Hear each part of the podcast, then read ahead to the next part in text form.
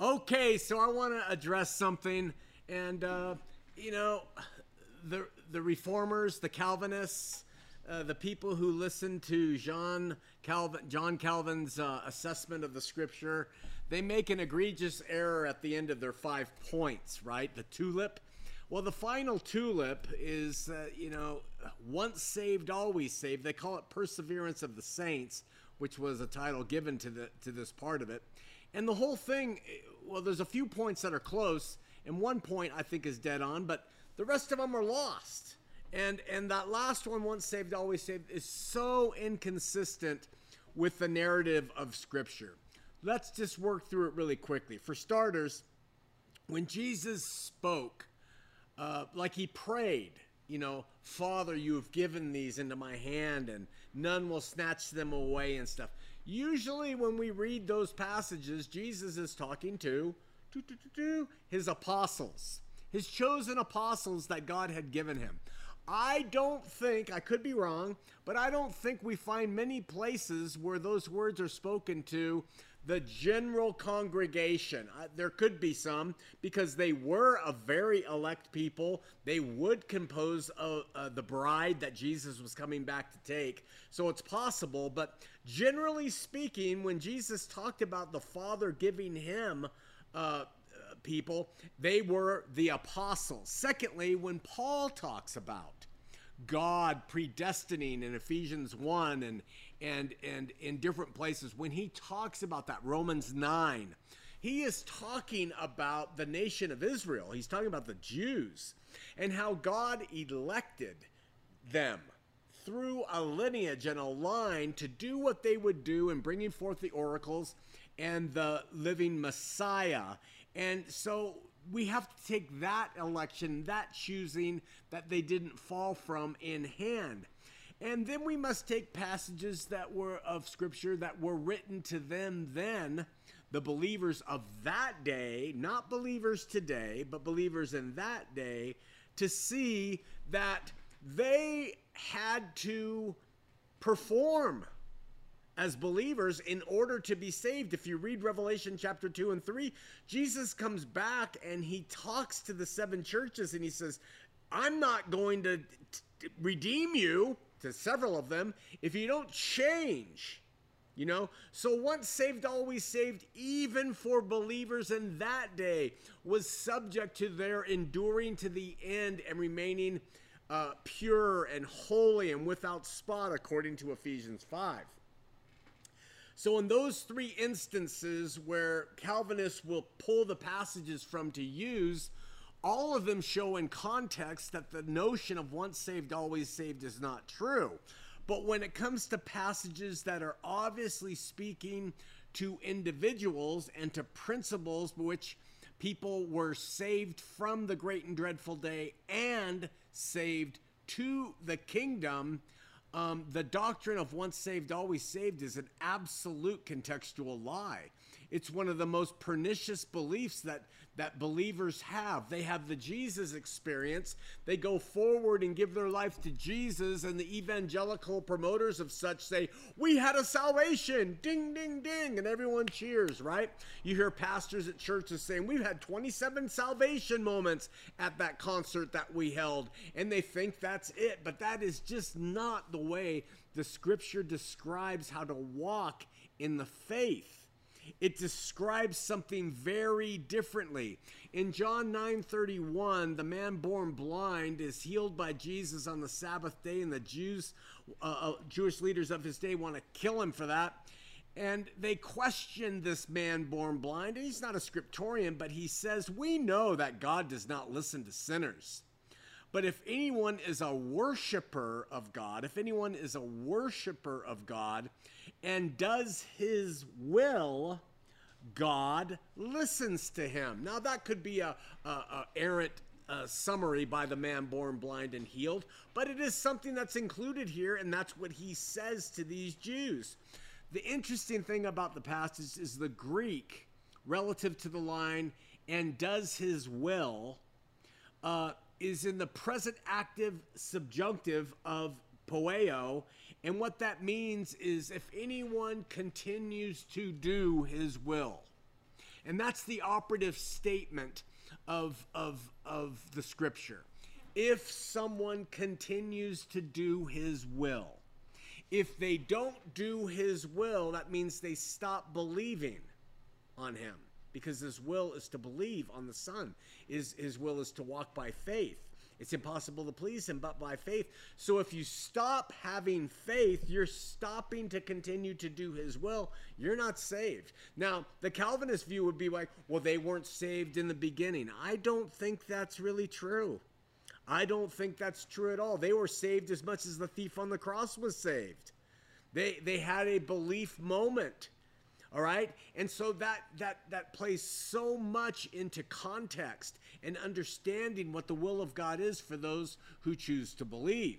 Can someone believe first and then not continue to do his will? Well, I mean, look at scripture. The parable of the sower is based on four types of ground. The first ground, they, they didn't believe at all. Satan took away the seed there.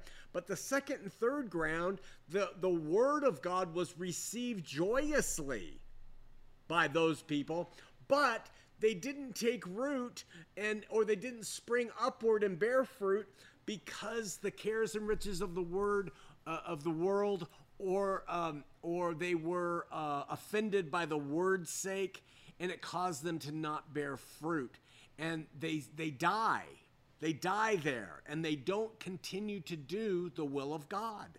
You see, so while sal- the salvation moment begins with belief, not works, belief. It continues forward, and the end result is those who abide in faith produce fruit. They produce fruit.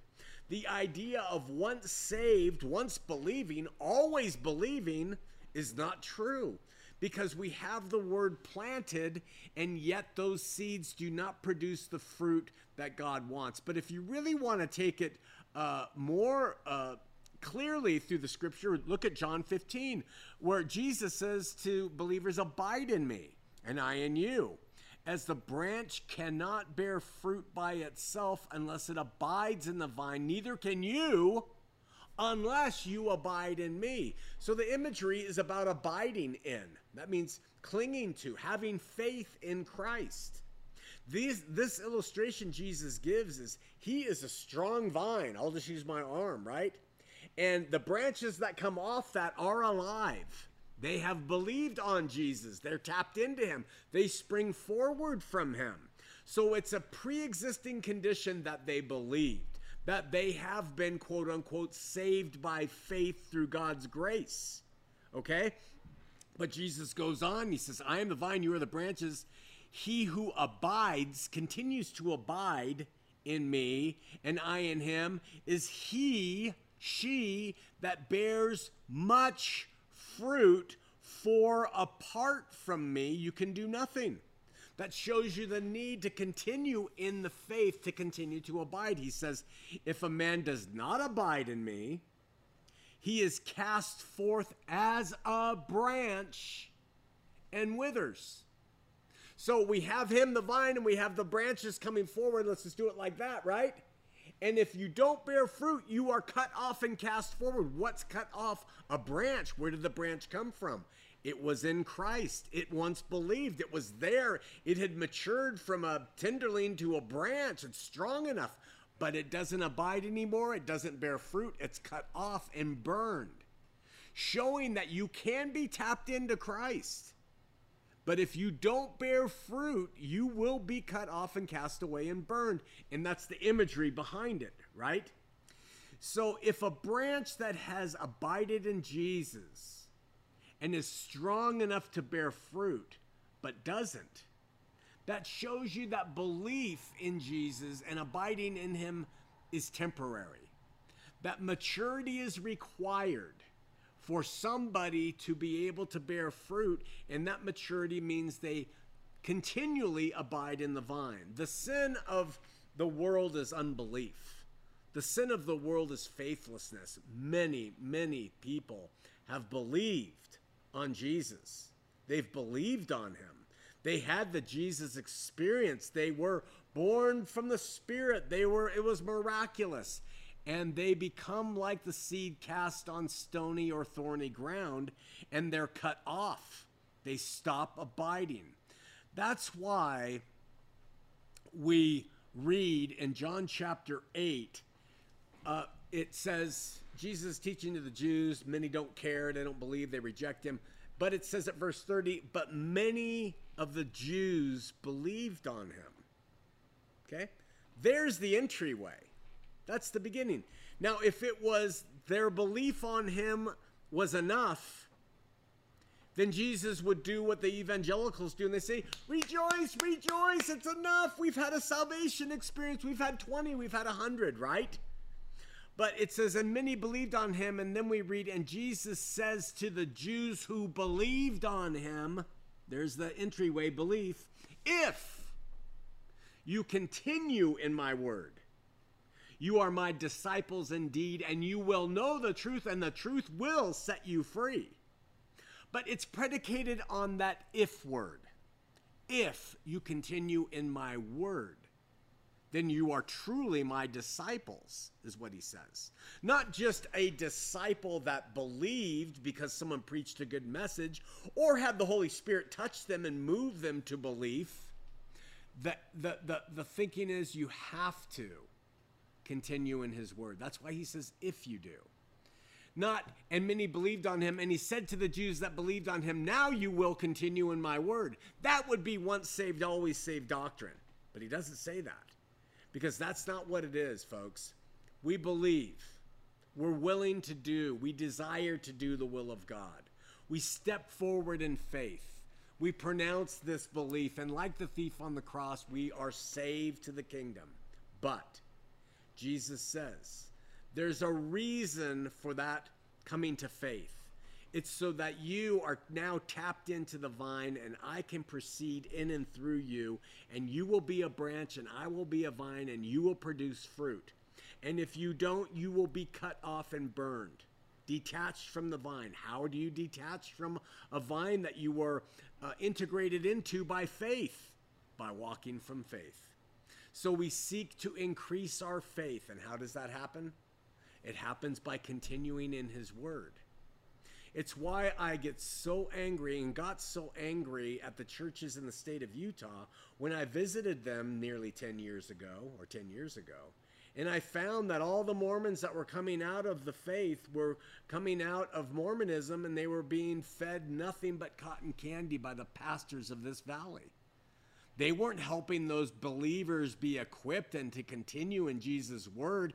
Instead, they were just feeding on them, fleecing them instead of caring for the flock.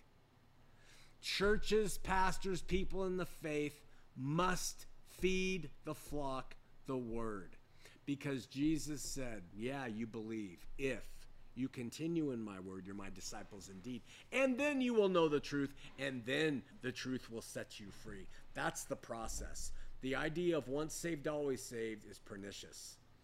And I think that it's going to amount to a number of people taking their last breath, believing that they have really lived the Christian life because they made a profession of faith.